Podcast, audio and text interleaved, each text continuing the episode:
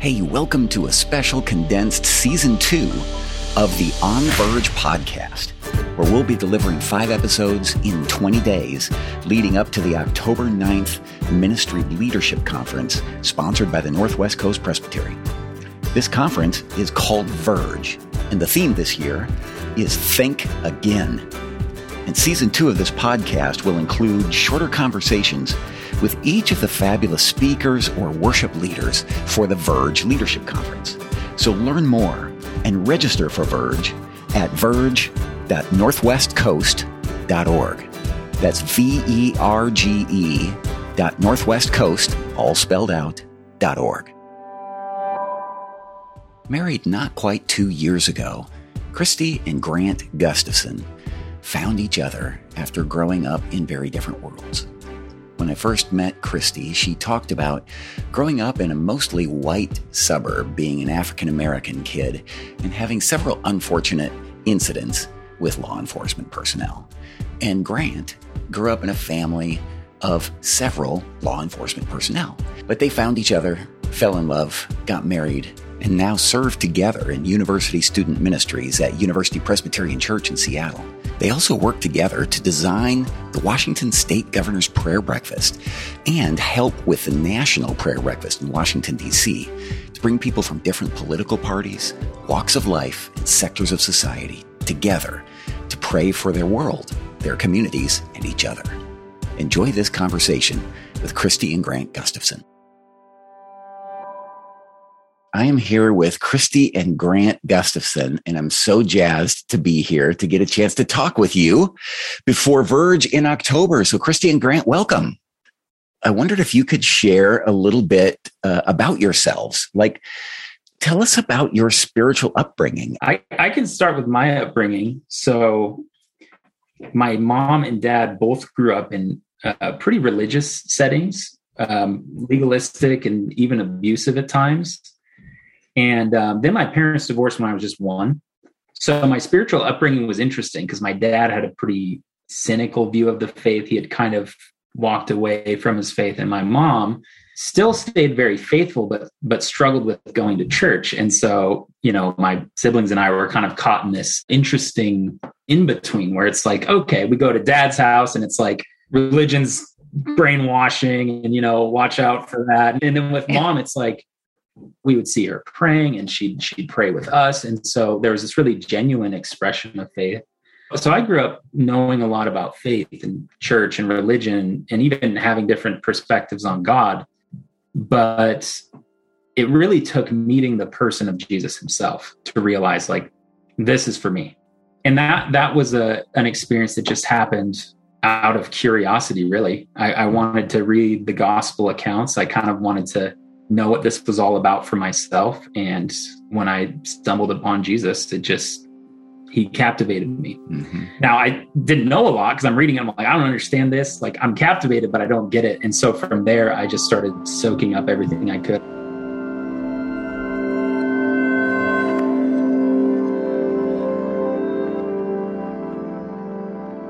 For me, I grew up in a believing home. Mm-hmm. Both of my parents actually met Jesus about a year before I was born. Mm. My parents went from hosting parties out of their house to hosting weekly Bible studies and worship nights.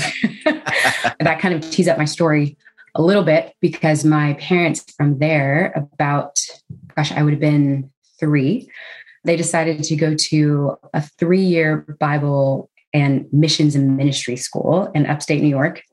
So I lived on campus with about 200 to 250 other people in very intentional, very diverse community.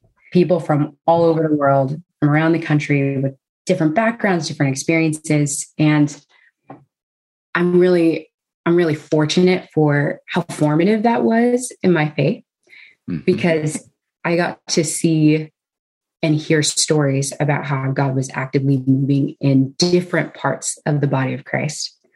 That really marked my passion and my curiosity for both the unity of believers uh-huh. in their diversity, but also just the beauty of diversity in kingdom. Fast forwarding in my story a little bit, yeah, pre middle school, were the beginning signs of my mom starting to experience pretty significant mental health issues. Okay. Which ultimately led to my parents going through a divorce and my mom and my brothers and I moving to a small suburb outside of Portland, which is where I would say I was raised. I spent 12 years there. It was predominantly white space where there was very little diversity. And for the first time, I felt like, oh, I don't just naturally feel like I fit in or belong. huh.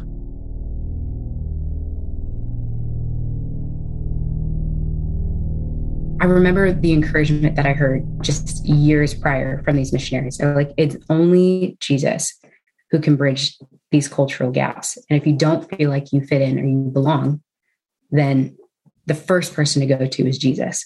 So that began a discussion in my prayer life with Jesus where I would ask him, What does it look like for me to love these people? What does it look like for me to see this part of the body with your eyes? Okay. And to relate to them with your heart.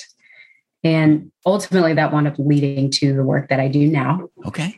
And over time, that led me to Africa and that led me to different, just different parts of the world. But truly, coming to have a lens and a perspective that we are actually unified in Jesus and that no matter where we go, we actually are a family united.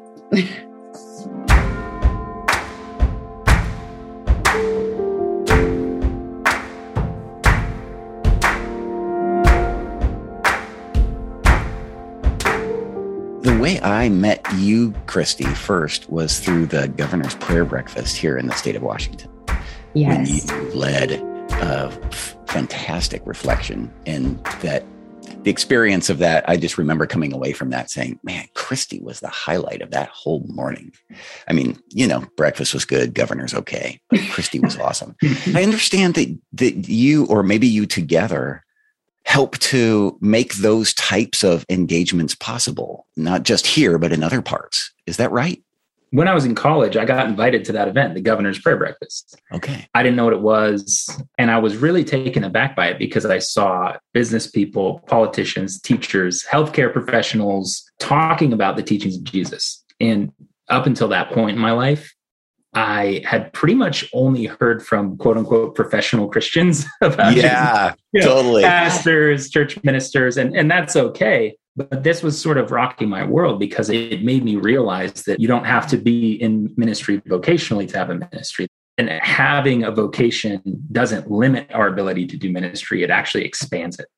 It wasn't until I went to the governor's prayer breakfast that I that thought crossed my mind. And so I kept going. I think I've been to that was my first one. That was probably 10 years ago. So I think I've been to 10 governor's prayer breakfasts in a row in Olympia. And upon graduating college, I, I did a one year ministry internship with a college ministry.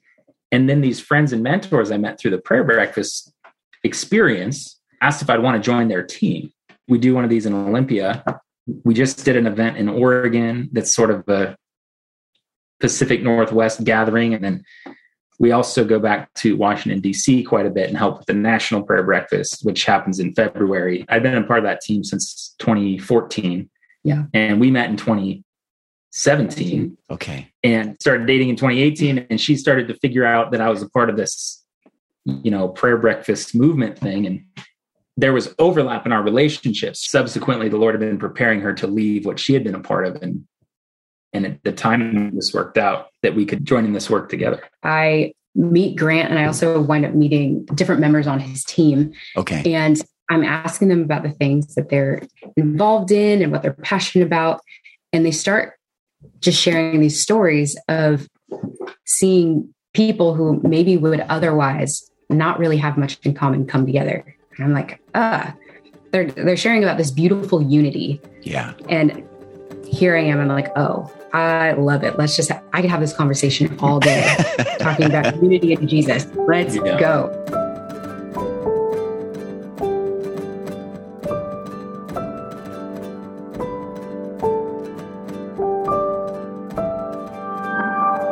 Like, we need to have more of these conversations. Um, and so that kind of, that was my introduction to things like prayer breakfasts and different gatherings where they're multi generational, I mean, they're diverse in as many ways as you as you can think. So mm-hmm. I wind up going to these events and I start sharing a little bit of my story mm-hmm. and what I had learned about really what the Lord was teaching me when it came to approaching conversations where there are just major divides. Okay. Where maybe unity doesn't quite seem possible. Or maybe the lie that's being believed is there's not space for your need and my need in this same space. It's mm. like how how do you what do you do then? Mm. Do you agree to disagree and stay in your silos or do you start navigating some sort of experience that brings you together and creating spaces for that dialogue to happen? As I was sharing a little bit about my experience facilitating some of these conversations, I was invited to share at the governor's prayer breakfast. And um, I really leaned heavily into what I learned from Dr. Dr. Martin Luther King, who really set an example for what it looks like to be united in Jesus. Like there, there, it wasn't black or white or rich or poor. It's really no. It's all of us. Yeah. It's all of us together that are going to see see change happen. That's the only way we're going to see change happen. And it's how Jesus has actually designed us to move together and impact the world.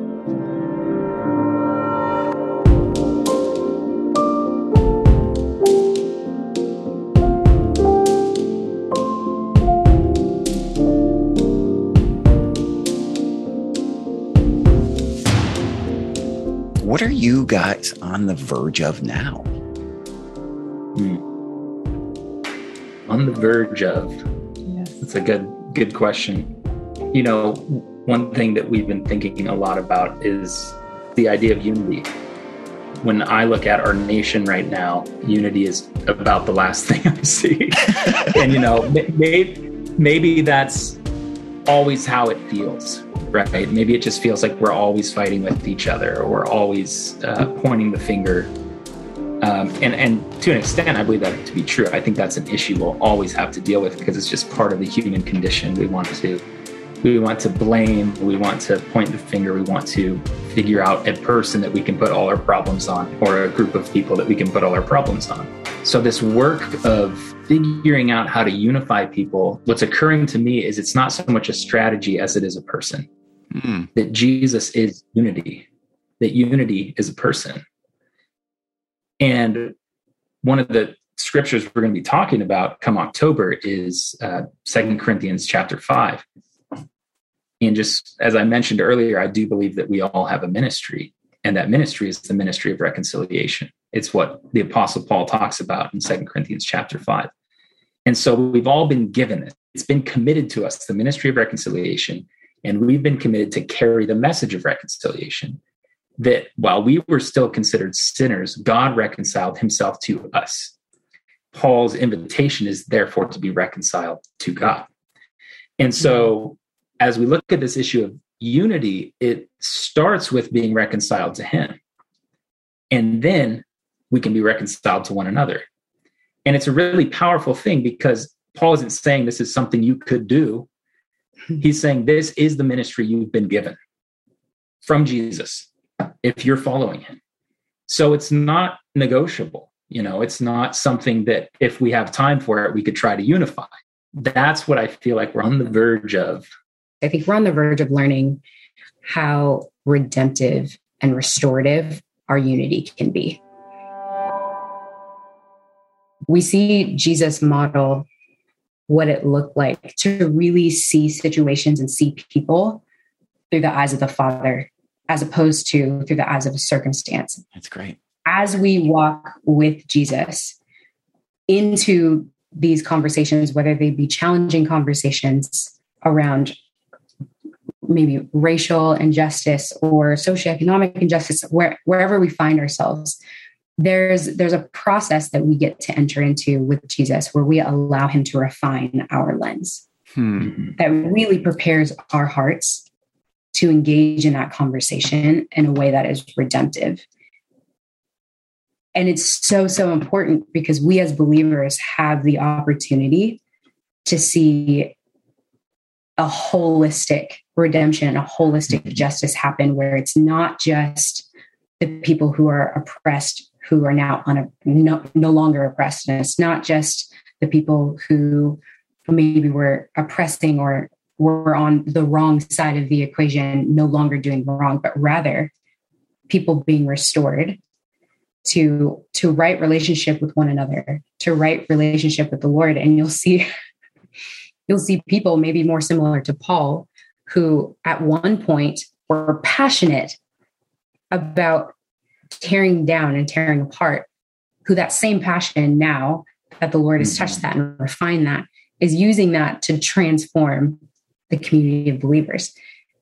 When you when you take a step back, you realize, okay, what would it have been like to be Ananias? mm-hmm. I was reading that story the other day and I was thinking about it. Okay, what would it have been like to be Ananias, where the Lord comes to you and it's like, hey, I'm going to send you this person. And in that in that moment, Ananias had the opportunity to have a dialogue with the Lord, which is really cool to read about. But he had to do some processing in his heart whether or not he wanted to view Paul through the eyes that the Lord wanted to give him to see him. Mm-hmm. Or I know if he wanted to relate to Paul or based on how Paul was currently identifying. Mm-hmm. And we as believers are, are being given a similar challenge. Hmm. Whether there are people who maybe have a have destructive narratives, destructive messages, and maybe even destructive intentions. But we have the opportunity to have a conversation with the Lord. How do I see them? Hmm. And how do I be a part of this process of you restoring them and calling them into what's actually true about who they are? Hmm. That's a hard thing to do. so I'm very thankful for stories like that where we get to see a conversation like what Ananias was having with the Lord. And even, I mean, I wouldn't say his reception of Paul was the warmest either, but he was faithful and he showed up. Um, and meanwhile, there was also, there had to be a lot of trust that God, who was speaking to Ananias, was also going to be doing a work in Paul's heart. Mm. And he had to trust that that work was genuine. There's a reliance on the power of God, and there's a reliance on the movement of God that is something we can't really control, but something we need to stay sensitive and, and open to. No kidding. It's a lot of risk taking. Yes. Yeah. Relational risk taking. I mean, I just think when I think of Ananias, I'm like, whoa, mm-hmm. you're going to put these believers' trust on the line to bring this dude in? What are you thinking? right? Yeah. I think he literally asked, doesn't he? Like, God, you know who this person is. Yeah. You know, he's like asking God if he knows who the person is. And It's like I feel like we feel like we do that sometimes, you know. Yeah. Like, this person is the problem. It's like, no, no, no. He's not the problem. You know, we wow. at our at these prayer breakfasts, especially the national prayer breakfast, we one of the challenges is to pray for the president. Yeah. And, you know, so it was Barack Obama for a period, then it was Donald Trump for a period. Now it's President Biden and and somebody's always got a problem praying for that. yeah, exactly. It's like, God, I'm not gonna pray for this. And yeah. but it just goes it's to your point, we we don't see people the way God sees them. Mm-hmm. This is good. Ooh, I can't wait till October. So um uh, so I wonder, um, what are you guys looking forward to when it comes to our Verge conference? What do you, I mean, like, what are you anticipating and looking forward to? I'm I'm just rereading the book of Acts right now, and I see within the book of Acts, whenever the Holy Spirit, whenever the Lord was wanting to maybe redirect or make the church aware of a way that He wanted to move, you would see just the body of believers in different regions come together to have conversations. So when I think of Verge, it's exactly what we're doing. We're coming together and we're we're learning together. Okay, what is what is God up to? What is the Spirit up to? Mm-hmm. How might He be asking us to participate in the way He's desiring to move the church forward right now? And as we think about that together, we're able we're able to leave um, encouraged and also empowered mm-hmm. To see that movement happen. I just get really excited and I'm also really grateful to be a part of gatherings like this. So thank you for having mm. us. oh, you're so welcome. What do you, and what are you thinking, Grant? What are you looking forward to? I'm really excited about the theme, Think Again. And I actually think that is one of the most important commandments that Jesus gave us. Because you, you probably already know this, but the word repent that we translate in English in the Greek is metanoia. Yeah. And it literally means meta, change, noia, think. Change the way you think. it's awesome.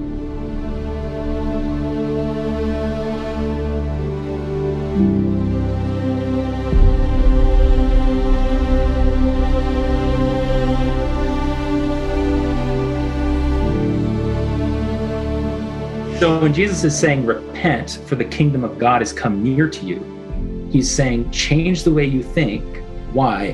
Because the kingdom of God is here right now. And so we're, we're constantly. I'm getting chills. Because we're constantly being told to think a certain way, not just about faith and sin and, you know, spiritual things, about really practical things, you know, money, vocation, like we just talked about, you know, family, uh, government. And we need to change the way we think about everything because he is here. His kingdom is here. And so I get really excited when I hear people talking about that because I just think it's so important and it's an overlooked commandment of Jesus. In fact, it's how he preached the gospel. What we call the gospel mm-hmm. was repent, the kingdom of God is at hand or has come near, near to you. And so when we preach the gospel, are we preaching it the same way Jesus did? Essentially, what he was saying was think again, which which I love. So I'm I'm really excited about that. That is so cool. And as our people who are listening or planning to come and engage in Verge, do you have any suggestions for them for how they can prepare themselves, their hearts and minds and readiness to engage this together? I was just thinking about this this morning as I was praying. Information doesn't change us, relationship is what changes us.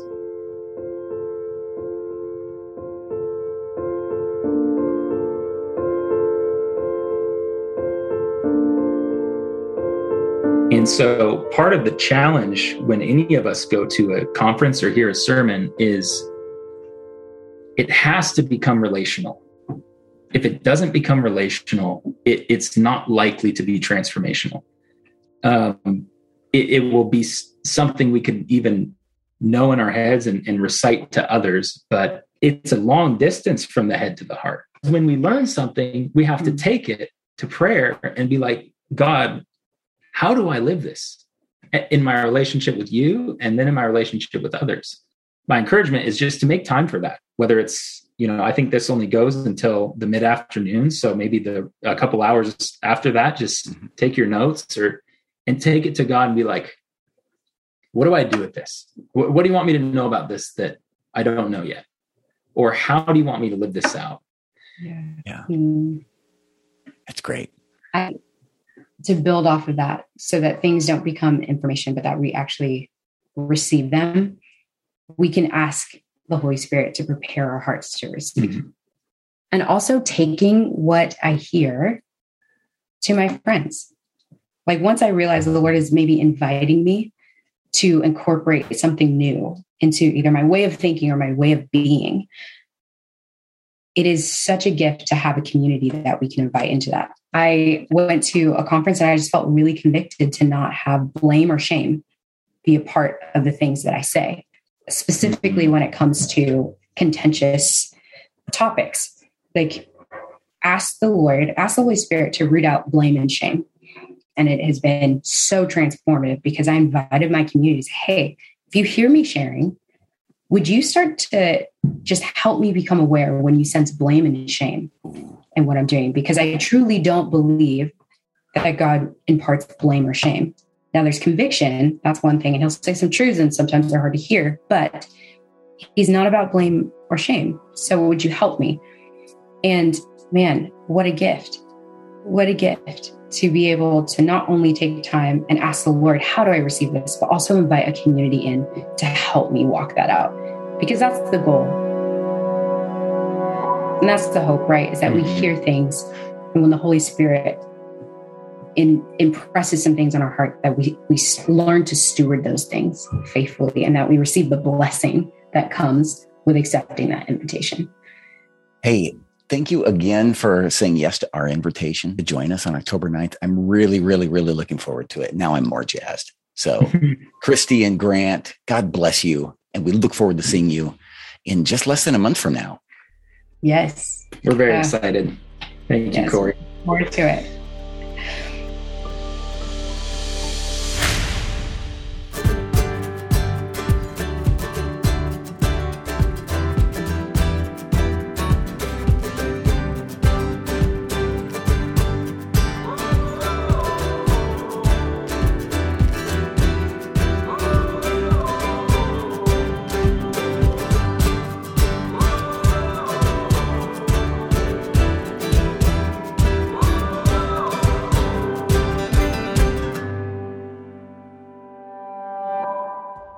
Many thanks to my special guests, Christy and Grant Gustafson, for the inspiring conversation today.